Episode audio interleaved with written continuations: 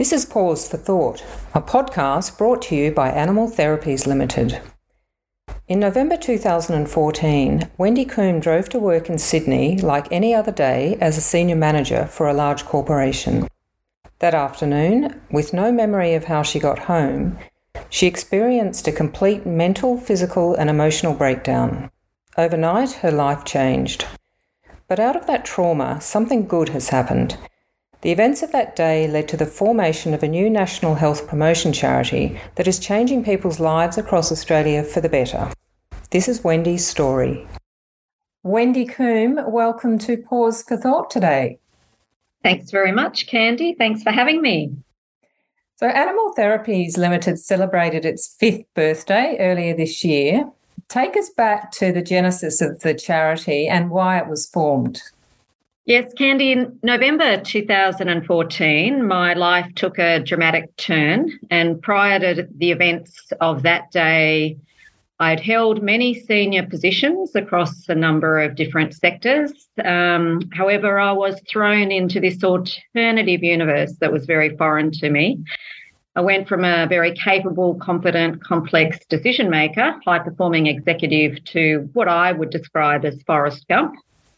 My professional life was intrinsically linked to my identity, and losing my professional life in that way was also like losing my identity. So I was pretty much rarely able to hold a conversation without stuttering. Needless to say, I deleted my LinkedIn profile and thought my world had pretty much come to an end. I also realised a bit of time later that my professional life had become like a safe place. So I did actually have some pretty traumatic events growing up. And when I lost my safe place, it really made me feel stranded and on an island, because throughout growing up, I found that I just channeled all my energy into studying. And then obviously becoming a young adult, again, channeled all my energy into my career. And it really did make me avoid some trauma that I had, and I never really got the right sort of treatment for it. So all of a sudden, when you lose that professional life that really has become your safe place, you realise there's a lot of work you need to do in actually walking the path back to wellness again. And for me, the only way that I could control the anxiety that I was experiencing was just to continue to walk. And in 6 months, I walked 2.5 million steps with Jack, my Border Collie, by my side. And at that time, my allied health professionals realised that Jack was actually the key to me leaving home, because I wasn't leaving home unless I had him or somebody I trusted by my side. It's funny, if I reflect back to that period of time, I was like most Australians. I didn't even know that there was such a thing as an assistance dog. I thought that there was just guide dogs. But it was my doctor that said, look, Wendy, we think, and my psychologist that said, Wendy, we think that Jack is really key for you being able to manage some of the triggers that were resulting in panic attacks when I went out into the broader, community. So I simply got a doctor's certificate saying that Jack was my companion dog for a medical condition that I had. But of course, I was regularly confronted, and people wouldn't accept that he had any legal standing in terms of getting out and about. And of course, I didn't have the ability to self-advocate. I would just pretty much melt down, and then I'd regress, and then I'd be unwell for weeks until I was willing to try going back out again. So it was really only when I moved to Queensland, and I just didn't feel comfortable doing nothing. I wanted to contribute to society, and I wasn't really doing that at all. And I felt that all my life I had contributed to society in some way. So I looked at a couple of different options, and I searched for a government-approved assistance animal trainer, found the organisation that eventually accepted me, and that was in 2017. And then Jack became my assistance dog, and I think having the government ID card and that sort of recognition really helped me have more confidence to go out into society, and really started that journey back to better health. I also noticed I did start horse riding again, and I found that when I was with my horses, I was very present. So if I was with Jack or my horses, I was present. So I think all my research with that experience brought me to pick up the phone and try to find an industry association that I could ring and say, can you help me find practitioners that worked alongside animals? I wanted to also really get help for the embodied trauma that I had, and I knew that equine-assisted counselling would probably be the right path for me in doing that, but I didn't know where to start to look. Then I thought, well, I want to contribute to society. I know that I had experience as a CEO of a not-for-profit organisation. I'd also had been the director of a large New South Wales charity working with government contracts to provide family relationship counselling. So I thought, well, I've got the experience and the knowledge to be able to set up a charity, but I didn't have the emotional resilience to be able to hold meetings. So I still remember, Candy, in my lounge room sitting down with you and saying, Candy, I need your help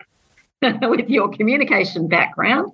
I recruited wonderful people like you onto the board of directors, and you've been an incredibly important part of helping us get the charity to where it is today. And of course, my life partner, Brian Zanker.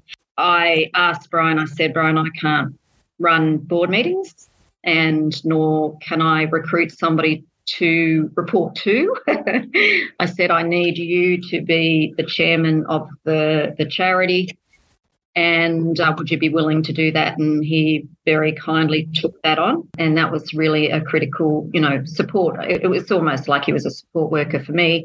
We did advise the ACNC of the relationship, and we were only ever one voice on the board when it came to voting, but that was really important. And I do think that it shows how sometimes we have to be flexible, don't we, in terms of supporting people, especially with mental health challenges, to be able to walk the path of success within corporate structures, but still with the necessary supports that they've got. Yeah, so 21st of February 2018, I walked into my accountant and I asked them to set up Animal Therapies Limited. And if we fast track where we are today, we've kicked a lot of really great goals.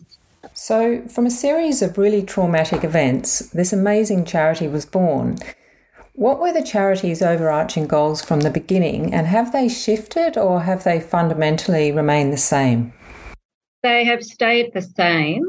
They have expanded.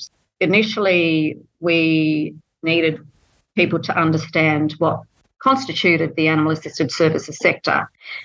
We needed the general public to understand that it wasn't a bring your pet to work scheme.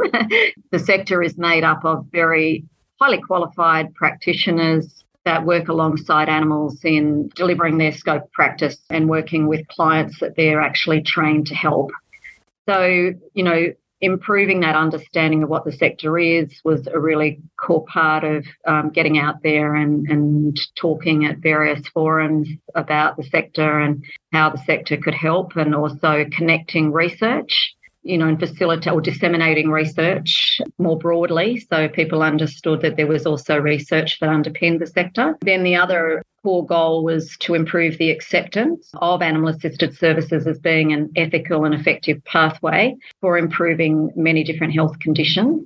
And then the other core goal was always very important from my perspective, was to improve the accessibility and of animal-assisted services. And there was two key ways of doing that. One was to build the national directory. So now on our homepage, we have a national directory of service providers, so people can search service providers, and it provides transparency over what their qualifications are, whether they've had police background checks, working with children checks, whether they're NDIS registered, Medicare registered.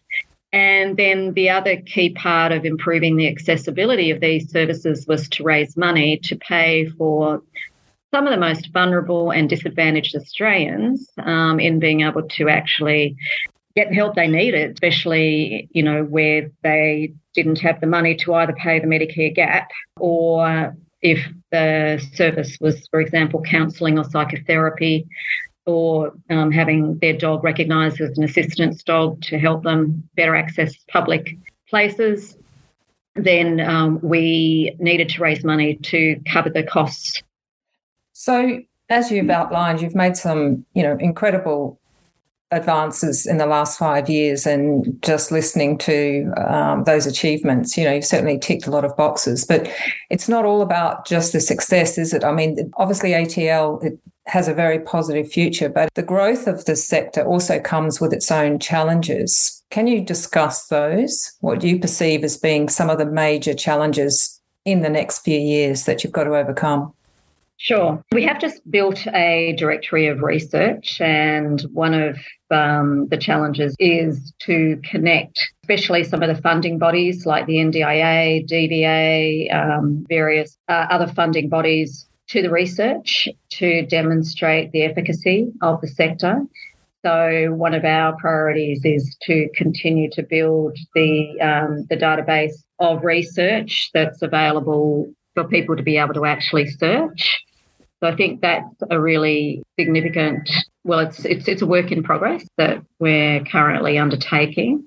Obviously, there's a lot of different modalities and there's a lot of different ways that people look at training animals. So we certainly advocate for force-free positive training methods. The thing that we can definitely rely on happening is change. So the way people trained animals in the past to the way they train them now, to what research is telling us or the science is telling us about the way we should be training animals moving forward, I think is a work in progress also, where, you know, we're continuing, we're actually just setting up interest-based committees for that specific reason, to really look at that part of the sector as far as the animals that they're working with, and to really make sure, take a deep dive into our code of conduct and really make sure that, for example, with the assistance animals training, that we're covering off on, you know, best practice.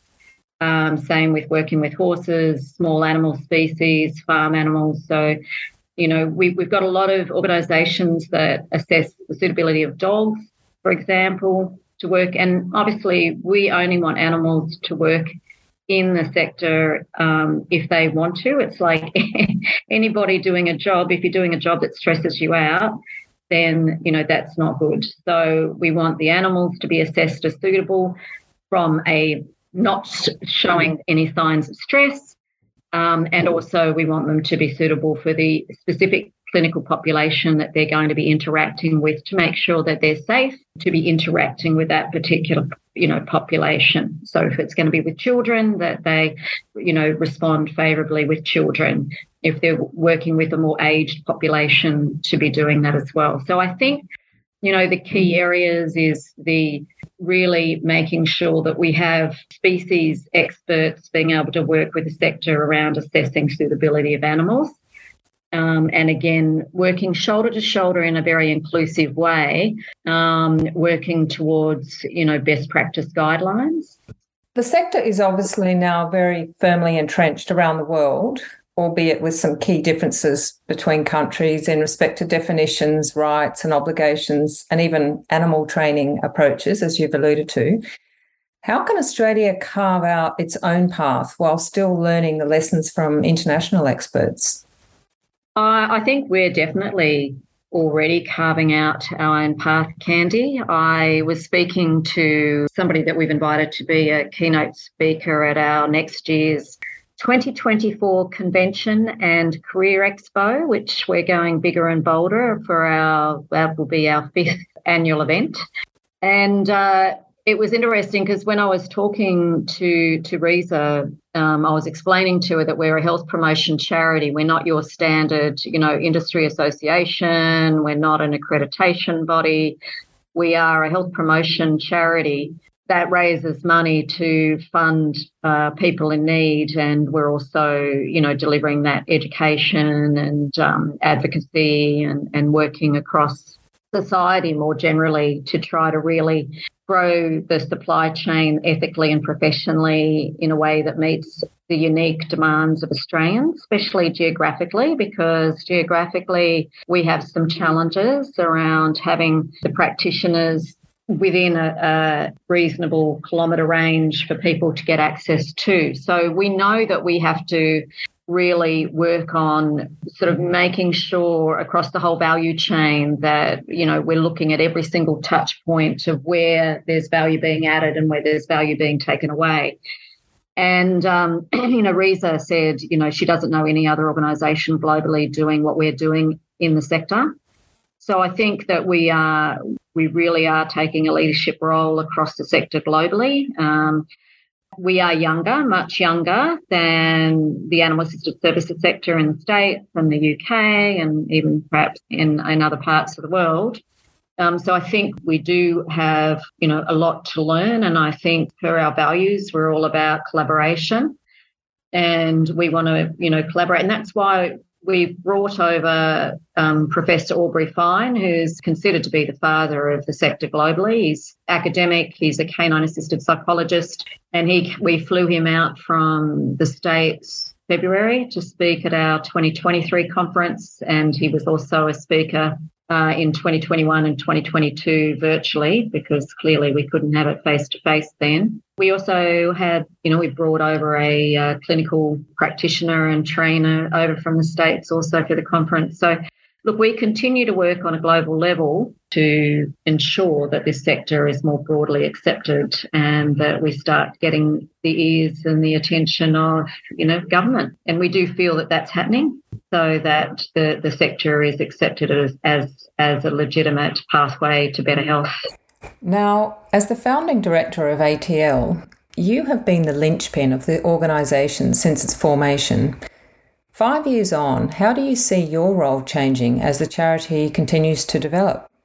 Yeah, I mean, it's been a lot of hard work, Candy, 5 years of full-time unpaid labour, but with a passion and you know, really rewarding. And, you know, I just can't thank everybody that's contributed like yourself along the journey to bring it to where it is today.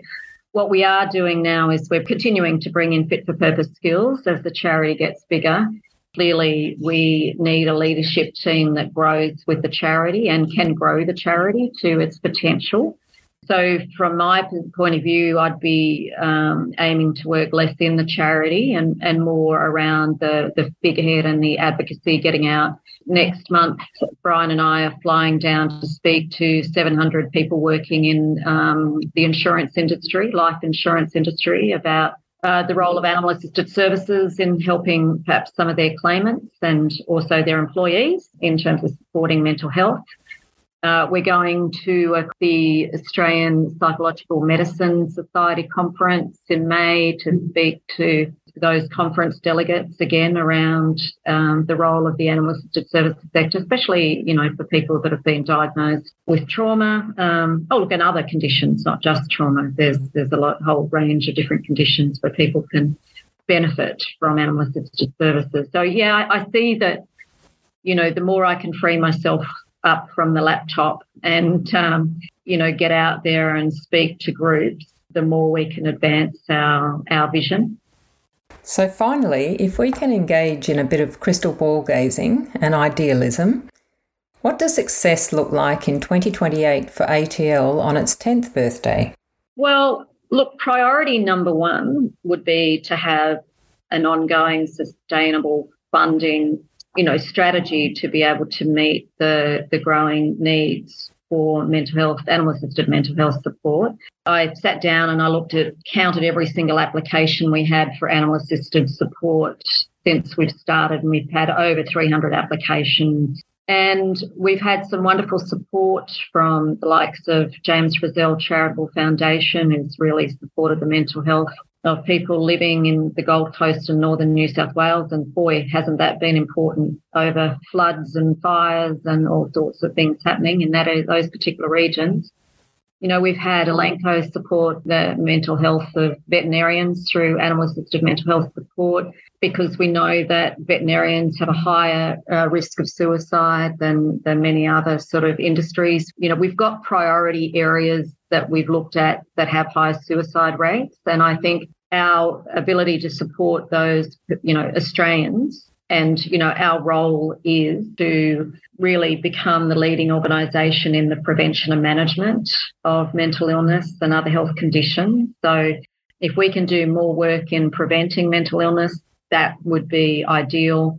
And again, if we can have enough funding coming through so that we can, you know, approve every single application throughout Australia, and also have enough practitioners through regional Australia. Like the agricultural industry has a high rate of suicide, and yet, you know, we are very reticent to be looking for funding at this point in time until we can build up the number of animal assisted practitioners, which is part of the reason why 2024 we'll have a career expo as part of our conference and convention. We would love to see more veterans sort of working in the sector. We would love to see more people with lived experience, with disabilities, working in the sector. So, you know, for us, the sky's the limit, and continuing to build an inclusive sector that works together shoulder to shoulder in the delivery of services and in the willingness to commit to looking at better ways of doing things would be my utopia. Well, Wendy, just speaking personally, it's been a huge privilege watching Animal Therapies grow from the seed of an idea to a highly successful organisation that it is today. And I know you don't like taking lots of credit, but a lot of that credit is due to you. So congratulations, and thank you for joining us on Pause for Thought today.